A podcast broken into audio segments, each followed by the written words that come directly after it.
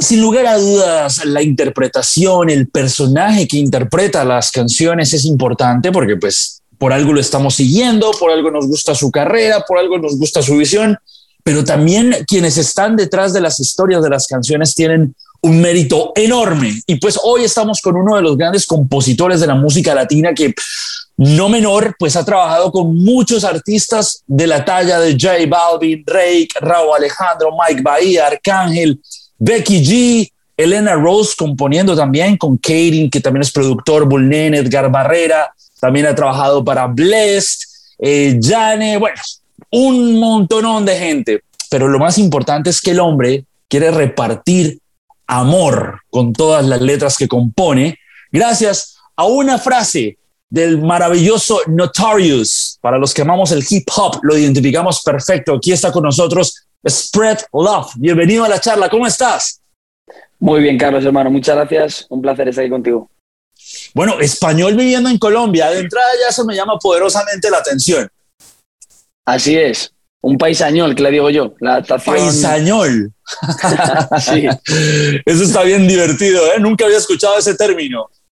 Es que no, no, se no creo que se dé mucho, pero es como por el lenguaje. Tú sabes que el idioma es muy distinto. Entonces, en, en ese transcurso de las adaptaciones como el paisa, el español, el paisañol. Me encanta. Bueno, este, a ver, hablemos un poco con Manuel Lorente, quien es, está detrás del personaje de Spread Love, que es un chico español de Madrid, pero que desde los nueve años ya rapeaba, ya le entraba al hip hop gracias a su hermano. Así es ahí en la casa que vivíamos, en la parte de abajo, él, siempre estaba con sus amigos y ahí estaban rapeando. Y uno cuando es pequeño, tú sabes que imita lo que hace el hermano de uno. Es una esponja uno, ¿no? Es una esponja uno de pequeño. Y yo ahí nada, les escuchaba, yo decía, ¿esto qué es? Y entonces me llamó mucho la atención, empecé a hacerlo yo. Y ya cuando me quise dar cuenta, estaban batallitas en el parque, esto, tan, tin, tin, tin, y, y ahí me acompañó toda la vida. Óyeme, este, hay algo importante que, que estaba mencionando mientras hacía la introducción de tu entrevista, es, bueno, eso de componer canciones y de improvisar eh, desde los nueve años, pues es una tarea también que va muy, muy acompañada del lápiz, ¿no? De, de, de, escribir, de, de saber traducir las emociones y también compartirlas a través de canciones. Cuando te das cuenta que, que lo tuyo es, lo tuyo es componer y que también de una u otra manera tienes una habilidad diferente a otras habilidades dentro de la música. Pues hermano, yo estuve como improvisando hasta los 14 años, o sea, ahí se mantuvo como pues algo de niño. Cuando ya tenía 14, como que lo que era el tema de las batallas y el parque y tal, pasó a un segundo plano porque ya la gente con la que rapeaba pues lo fue dejando. Y yo quería seguir haciendo cosas y, y yo, claro, yo no podía rapear contra mí mismo. Entonces ahí fue donde empecé a escribir, pero empecé a escribir de una forma como muy terapéutica, como por contar lo que, lo que me estaba pasando y los problemas que tenía, pero no se lo mostraba a nadie. Y mantuve la escritura durante muchos años sin, sin grabar temas, prácticamente sin publicar nada. Era simplemente como a nivel terapéutico para mí. Y nunca lo vi como algo profesional hasta muy tardío, hasta los 18, 19, que ya fue cuando un amigo mío me incitó a subir los vídeos y ya vi como que fue conectando con más gente y dije, no, no, no, voy a darle, a ver qué. Y, y, bueno, nada, pues yo creo que también va esa patadita de la buena suerte de algún amigo tuyo que te llevó a un estudio donde estaba llegando gente influyente que cuando escuchó alguna de tus canciones, pues empezó a cambiar la historia. ¿En qué momento llegó ese momento? Ese momento llega por mi hermano. Mi hermano es mi ángel de la guarda y mi guía en casi todos los aspectos. Influencia, todo. Todo, todo, todo. Él literalmente, mi hermano real, pues, Félix Klein también tiene sus cosas como artista. Él es artista en definición. Y es el wifi del mundo, así le llamo yo. Es, la, es una persona, el carisma más grande que hay en esta tierra. Y él estaba aquí en Medellín. Entonces ahí, ahí, hizo como él, conoció a Bull, a Bull Nene. Ajá. Y a través de unos vídeos, como que él compartió, como quiénes están. Ahí conocí a Bull y ya Bull se puso en contacto conmigo, me trajo aquí a Medellín y, y ya de ahí para adelante, hermano, lo que hay es música. O sea que tú llegas a Medellín, Colombia, por esa conexión con Bull Nene, que pues por no, no menor, ¿no? Fue uno de los eh, primeros productores de J Balvin y de todo el desarrollo inicial de, de, la carrera de J Balvin. Yo diría que los hits más importantes que lo trascendieron a través de, de las plataformas y del mundo. Y pues llegas a una meca, porque yo digo que cuando la gente está identificando que el reggaetón era de Puerto Rico y que de Puerto Rico pues están todos los exponentes, hay una subsede en, en, Latinoamérica que se volvió Colombia un tiempo, ¿no? Entonces estaba saliendo Maluma, estaba J Balvin, estaban sin número de artistas que hasta los nuevos ya veo que estás trabajando como Bless, que son nuevos artistas que están en desarrollo, pero que están explotando desde ahí y que pues gente como tú ya empezaba a trabajar a trabajar con ellos desde el principio, ¿no? Sí, hermano. Y eso es lo que te iba a decir. O sea, en ese caso, J Balvin, pero Maluma, o sea, todo lo que era la escena del reggaetón colombiano pasaba por, por ellos. Bull, Sky, Music, los Rude Boys. Entonces, toda esa escena, y particularmente Medellín, como Envigado, eso me, llamó mucho la atención cuando llegué porque era como que todo lo que abarcaba salía de ese mismo barrio. Entonces, para mí, hermano, fue, fue una, una riqueza increíble cultural de poder absorber en, a pasos gigantes todo, todo lo que recopilaban ellos. Karin, eh, Vivargo, también has escrito canciones con él. Exacto. Este, y, y, es interesante, es interesante. Pero bueno, hay una canción que se llama ¿A dónde van? que es una de mis favoritas, eh, de, de, mi queridísimo Sebastián Yatra junto a Álvaro Díaz, que formas parte y sé que es una canción muy importante para ti dentro del la gran pizarra de canciones que hacen parte de tus eh, composiciones. Muy, muy especial porque fue la, llegó en un momento muy, muy complicado en medio de la cuarentena. Yo literalmente me vine aquí a Colombia a principios de 2020, venía por tres meses y en marzo se cierra el mundo y yo me quedé aquí atrapado y no podía salir. Y entonces ahí sí entra un poquito la frustración de, ¿ahora qué? A todos nos dio, pero en, mi caso era como que estaba fuera, me habían ido para buscarla, para como que consagrar todo ya, poder, poder metabolizarlo y justo se paraliza todo. Y ahí surge un campamento online que arma Sebas con su equipo, que fue una idea magnífica en ese momento. Y de ahí sale a dónde van. Junto con Noisap, Alvarito es, boricua. Boricua. Y, y, fue increíble el proceso porque además fue como de una forma muy, muy natural. Si te fijas la canción, tiene como esas guitarras eh, con ese aire medio español, pero atemporales, que podrían ser un poquito de cualquier parte. Eh, con esa producción como muy acústica y, y la letra que salió en ese momento y la vida que le dieron ellos, pues fue increíble. Entonces esa canción para mí fue un antes y un después porque fue como, en el momento que llegaba, yo decía, no, ¿sabes esos momentos que tú piensas, no en tirar la toalla, sino bueno, pues a lo mejor ahora no fue? Y cuando ya casi estaba desfalleciendo, llegó a donde van. Entonces fue gasolina. Además que Sebastián tiene una facilidad para traer canciones a la mesa que son muy diferentes a todo el contexto de lo que estaba pasando en ese momento, ¿no? Que solamente estaba el perreo, gran parte de todas las producciones eh, realizadas por Tiny, que son dance halls con un beat mucho más electrónico. Pero él le encanta la guitarra, él le encanta las baladas y él le encanta romper los esquemas, tanto que en mayo del 2021, pues contigo en España, ¿no? Hace un campamento con gente y músicos y gente muy allegada a ti para lograr materializar una canción muy dense, pero con influencia del funk y, otros, otros, otros paradigmas también que por ahí se han ido rompiendo gracias a un Raúl Alejandro o lo que obviamente está haciendo eh, Sebastián. Y hay otros artistas que ya están entrando. En el más reciente disco de Daddy Yankee junto a Raúl Alejandro hay una canción muy por ahí. Y pues salió Los Tacones Rojos, ¿no?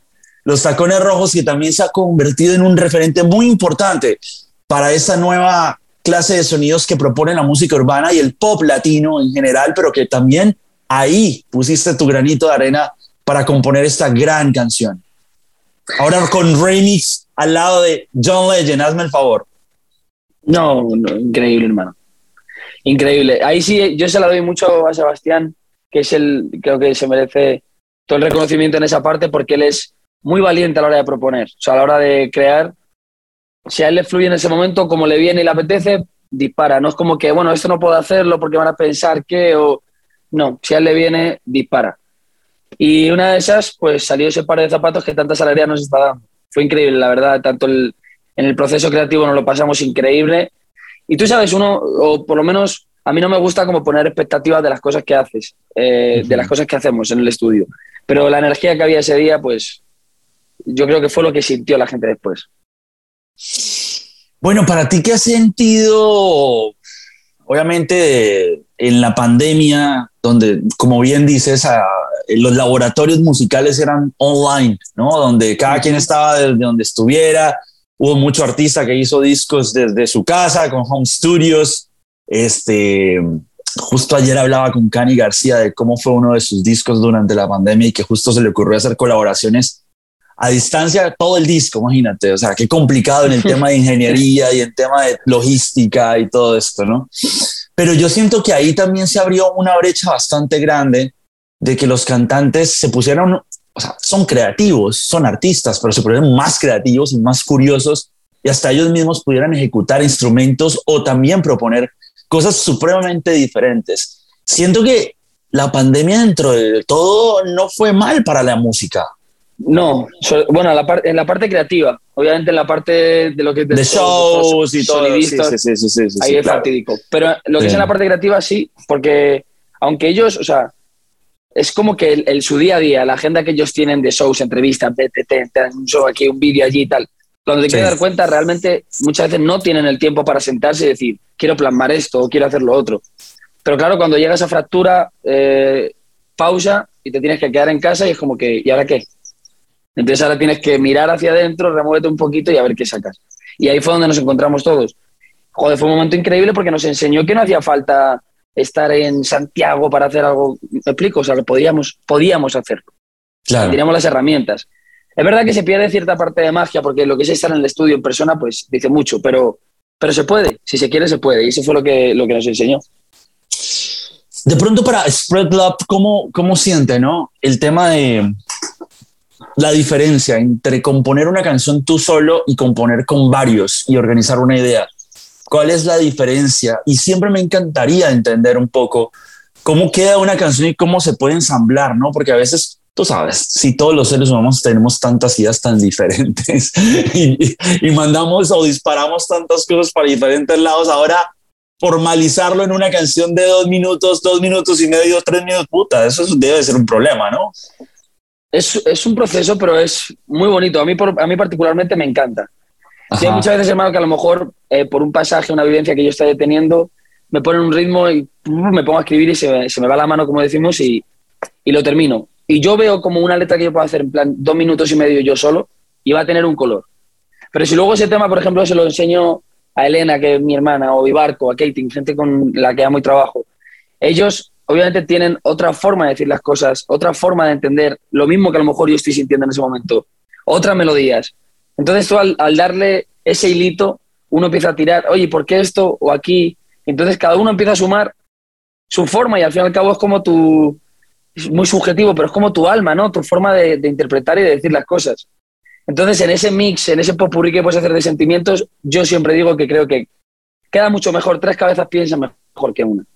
Bueno, eso es cierto. La, unión hace la fuerza. También hay una y a lo mejor algo, que yo estoy diciendo de una forma muy pura de como yo lo percibo, eh, al, ejercicio de decírselo a ellos, a otra persona, va a decir, pues yo eso no lo entendería así, lo, decía, lo diría así. Entonces ya está saliendo más el prima que más gente lo entienda.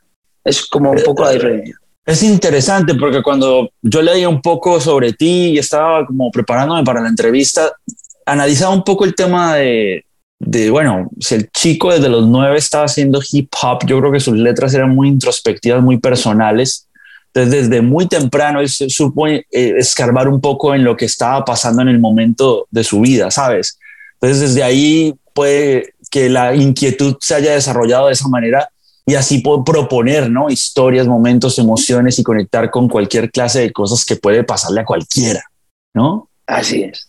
Así es. Esa, o sea, la parte personal de cómo, lo, de cómo lo podría plasmar. Yo creo que el ejercicio que hice sin saberlo fue ese. Y el segundo es que el rap al fin y al cabo viene de las bases más, pues de la estructura más, los cimientos. De forma que, crear desde ahí te da pie para hacer cualquier género. Realmente es el poder del rap. Y eso sumado a que nosotros no teníamos productores, teníamos el gran productor YouTube, que tenías que buscar a lo que encontraras. Entonces te encontrabas con ritmos de todo tipo, en diferentes tempos, entonces hermano, improvisa. Exacto, ¿no? Y es que, es que YouTube es un tutorial para lo que sea, ¿no? Uno no sabe hacer cualquier cosa, lo busca ahí en YouTube y aprende. Totalmente. Es impresionante. Es impresionante. Oye, este, eh, sé que estuviste con Edgar Barrera trabajando una canción para J Balvin del Niño Soñador. Sé que eh, este, estuviste trabajando con, con Reiki, Raúl Alejandro. El más reciente sencillo que lanzaron juntos. Y sé que has trabajado con Arcángel y sé que has trabajado con diferente cantidad de artistas que son muy importantes en la industria de la música latina hasta el momento. Pero yo siento que un compositor no tiene límites a la hora de pensar o explorar a dónde quisiera llegar con sus letras. Hay así como un guilty pleasure que quisieras explorar eh, como compositor o de pronto metiéndote en un género completamente diferente y que algún artista en especial sea el que interprete alguna de tus letras. ¿Te has puesto en esa tarea o no? Porque en estos días hablaba con un compositor de regional mexicano y le encantaría que lo grabara Mark Anthony. O sea, como que son tan diferentes esos dos mundos, pero, pero está bueno, ¿no? Porque yo creo, siento que cada vez la música es mucho más universal. Sí, pero curiosamente cuando lo has dicho, a mí la cabeza me ha llevado para allá también. Es que, no sé, Marc Anthony yo creo que es como top, ¿no? Todo, todo lo que le rodea y, y, mantiene, por, por, por, así decirlo, la, la, salsa viva actual, por así decirlo, ¿no? Como un referente. El, el estandarte, el estandarte ahora mismo. Sí. Entonces, a mí lo que me gusta mucho, hermano, es de la gente que nos ha enseñado tanto, de esos referentes que vienen, o sea, que ya estaban, aprender de ellos. Yo llega un momento en el que digo, ¿cómo sería sentarme en un estudio con Alejandro Sanz o con Marc Anthony y poder empaparme de eso y aprender de ellos y ver cómo lo estructuran ellos? Y de igual forma, o sea, obviamente ese es el mayor orgullo y lo que a mí me gustaría. Y también sé que como tarea tenemos a la gente que viene, porque todas las estos chicos y chicas que vienen generación tan TikTok, a mí me da miedo, hermano, pero, pero es, esa ventana que está ahora mismo. Pero ellos también ven las cosas muy distintas. Y yo creo que en esa fusión de la herencia de la raíz, el alma que, que nos han dejado nuestros herederos, y, y, fusionarlo con lo que viene y hacerlo de una forma en el mundo que estamos hoy, de poder tocar las puertas y las ventanas de la forma que se consume hoy, creo que es el, el ejercicio. Oye, no sé si existe a veces Manuel, porque siempre me gusta referirme en los nombres, pero Spread Love es la, la, marca que queremos dejar aquí registrada. Este, yo creo que como tú, debe haber mucho compositor diciendo, hombre, qué vaina que se nos retira Daddy Yankee porque hubiera querido trabajar con Daddy Yankee. O sea, 32 años de carrera y lo que acabas de decir traduce lo mismo. O sea, esa gente que ha hecho un legado dentro de un género y ha roto todos los esquemas, los récords, los estilos. Yo creo que, pucha, uno dice, bueno, uno vio a Juan Gabriel hasta la edad que llegó al escenario, un Vicente Fernández, pero es que se nos retiró muy pronto Daddy Yankee. Obviamente la decisión es supremamente respetable, pero yo digo yo, mucha gente se quedó con ganas de haber hecho algo con él. Yo creo que tú entras en esa lista o no, Spread. Totalmente, hermano.